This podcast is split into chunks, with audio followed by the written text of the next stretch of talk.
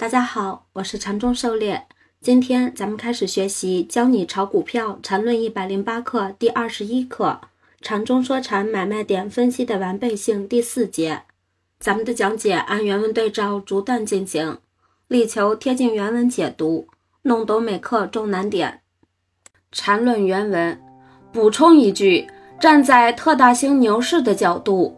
中国就从来没出现过熊市，大家打开上海的年线图就可以看到，从一九九二年到二零零五年，一个完美的年级别禅中说禅中枢的三段次级别走势完成，时间刚好是十三年，一个完美的时间之窗。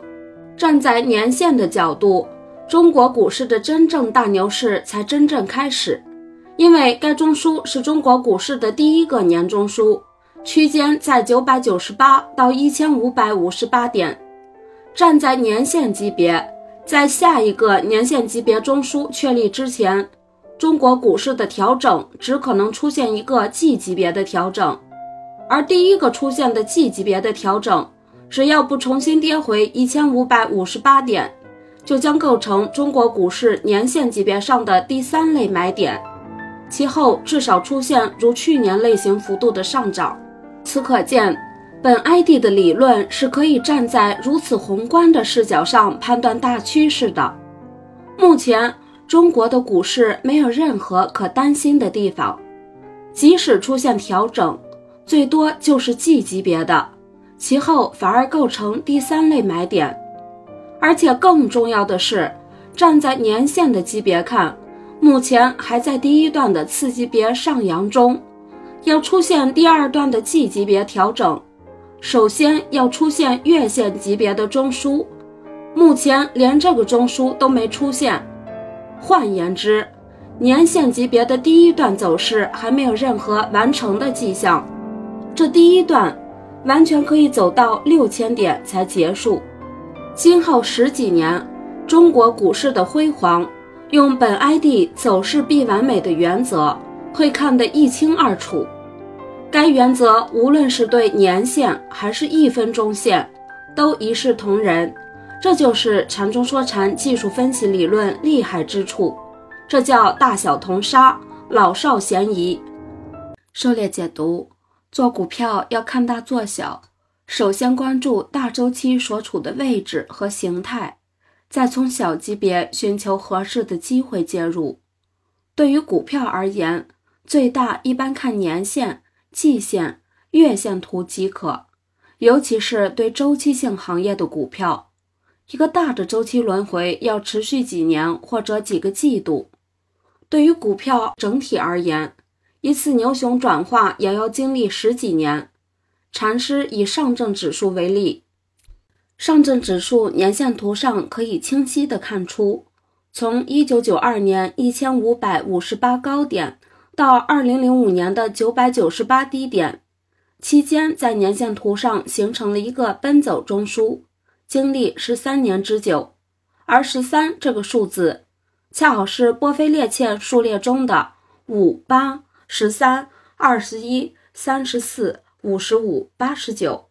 这里缠枝叫做时间之窗，类似空间上的黄金分割点。奔走中枢往往意味着强势。从其后出现的2006年到2007年的超级大牛市就可以看出。从上证指数年线图上看，至今为止，上证指数依然保证强势震荡向上的走势。本文发表于2007年1月9日。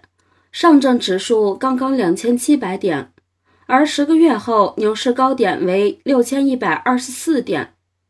禅师此时就预言指数可以走到六千点，让人叹为观止。禅论是一门通用的走势分析理论，大到年线、季线，小到一分钟周期，都可以很好的分析。走势中完美，大级别走势未完成前。小级别调整就是介入的机会，看大做小，关键是对走势结构的合理分类，找出相应的买卖点，依图操作，不可主观臆断和一根筋死板。缠论原文：对卖点的分析是一样的，归纳起来就有禅中说禅买卖点的完备性定理。市场必然产生盈利的买卖点，只有第一、二、三类。相同的分析可以证明禅中说禅升跌完备性定理。市场中的任何向上与下跌，都必然从三类禅中说禅买卖点中的某一类开始以及结束。换言之，市场走势完全由这样的线段构成，线段的端点。是某级别三类缠中说禅买卖点中的某一类。狩猎解读：虽说市场中买入能够盈利的买点有很多，但追高的买点不确定性很大。很多时候，追高买入都会被套在高点上。而禅师给出的这三类买卖点，都是次级别回调背驰后形成的，加上三类买卖点的结构加持。在保证买入后安全的前提下，又兼顾了盈利的效率，也就是禅师这里说的买入后必然盈利。只要级别不是太小，买入后即便没有新高，也可以安全退出。禅师这里说的线段，其实是走势中高低点的一段，和后面讲解的缠论分比分段中的线段不是一回事，需要区分理解。所以这里的升跌完备性定理。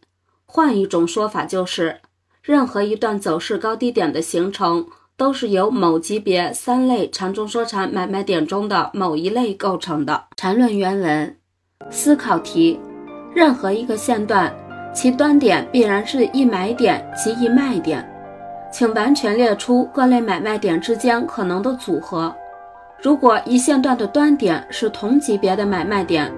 有什么组合是绝对不可能出现的？涉猎解读，禅师这里说的线段，其实是走势中高低点的一段，和后面讲解的缠论分比分段中的线段不是一回事儿，需要区分理解。上面升跌定理可以知道，一走势两端必然是一买点和一卖点，而任何买卖点都可以转化为其次级别的第一类买卖点，同时。第一类买点后可以对应同级别的一卖或者二卖，二卖高于一卖的情况，同时也可以对应大级别的第三类卖点。同样，第二、三类买点后的对应也是如此。反之，卖点的对应亦然。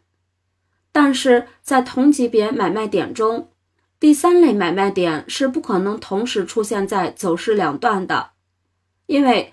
通常走势的高点由卖点形成，走势的低点处为买点，而同级别走势中第三类买点位于中枢之上，第三类卖点位于中枢之下，因此不可能同时出现在两端。